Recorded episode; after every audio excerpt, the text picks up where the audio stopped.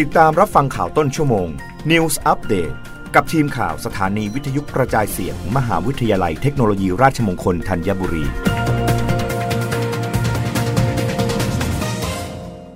รับฟังข่าวต้นชั่วโมง โดยทีมข่าววิทยุราชมงคลธัญบุรีค่ะ สถานีวิทยุกระจายเสียง มหาวิทยาลัยเทคโนโลยี ราชมงคลธัญบุรี รับสมัครสอบแข่งขันตำแหน่งนักประชาสัมพันธ์ บรรจุเป็นพนักงงานมหาวิทยาลัยสายสนับสนุนจำนวนหนึ่งอัตรา สถานีวิทยุกระจายเสียง มหาวิทยาลัยเทคโนโลยีราชมงคลธัญบุรี แจ้งว่า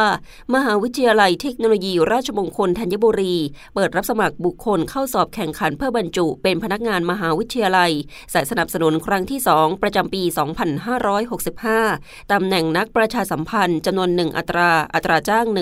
19,500 บาท ปฏิบัติงานที่สถานีวิทยุกระจายเสียง มหาวิทยาลัยเทคโนโลยีราชมงคลธัญบุรี ถนนวิภาวดีรังสิตแขวงดินแดง เขตดินแดง กรุงเทพมหานคร คุณสมบัติเป็นผู้สำเร็จการศึกษาวุฒิปริญญาตรี คณะเทคโนโลยีสื่อสารมวลชน คณะนิเทศศาสตร์ หรือคณะมนุษยศาสตร์ เปิดรับสมัครตั้งแต่บัดนี้ถึงวันที่ 15 มิถุนายน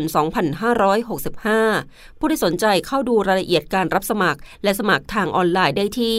www.rmutt.thaijobjob.com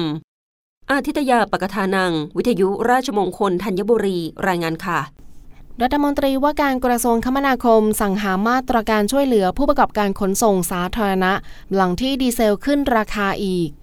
ในศักสยามชิดชอบรัฐมนตรีว่าการกระทรวงคมนาคม เปิดเผยถึงกรณีราคาน้ำมันดีเซลปรับตัวสูงขึ้น ล่าสุดอยู่ที่ดินละ 34 บาท 94 สตางค์ว่า ถือเป็นต้นทุนที่เพิ่มขึ้นของผู้ประกอบการระบบขนส่งสาธารณะ ซึ่งกระทรวงคมนาคมทราบถึงปัญหาความเดือดร้อนของผู้ประกอบการ และจะพิจารณาหาแนวทางช่วยเหลือ ทั้งนี้ได้มอบหมายให้หน่วยงานที่เกี่ยวข้อง ร่วมหาแนวทางบรรเทาความเดือดร้อน ขณะเดียวกันในช่วงเช้านี้ กระทรวงคมนาคมจะมีการหารือร่วมกับผู้ประกอบการรถร่วม และผู้ประกอบการรถโดยสาร เพื่อหาทางออกในเรื่องของจำนวนรถโดยสารที่ลดลง หลังจากที่ผู้ประกอบการเตรียมปรับเที่ยววิ่งรถ ทยอยหยุดเดินรถบางเส้นทาง เนื่องจากแบกรับภาระต้นทุนน้ำมันที่เพิ่มขึ้นไม่ไหว พร้อมกับหาแนวทางแก้ไขปัญหาเพื่อไม่ให้กระทบต่อประชาชนผู้ใช้บริการ รับฟังข่าวครั้งต่อไปได้ในต้นชั่วโมงหน้า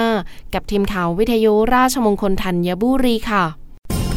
รับฟังข่าวต้นชั่วโมง News อัปเดตครั้งต่อไป กับทีมข่าวสถานีวิทยุกระจายเสียง มหาวิทยาลัยเทคโนโลยีราชมงคลธัญบุรี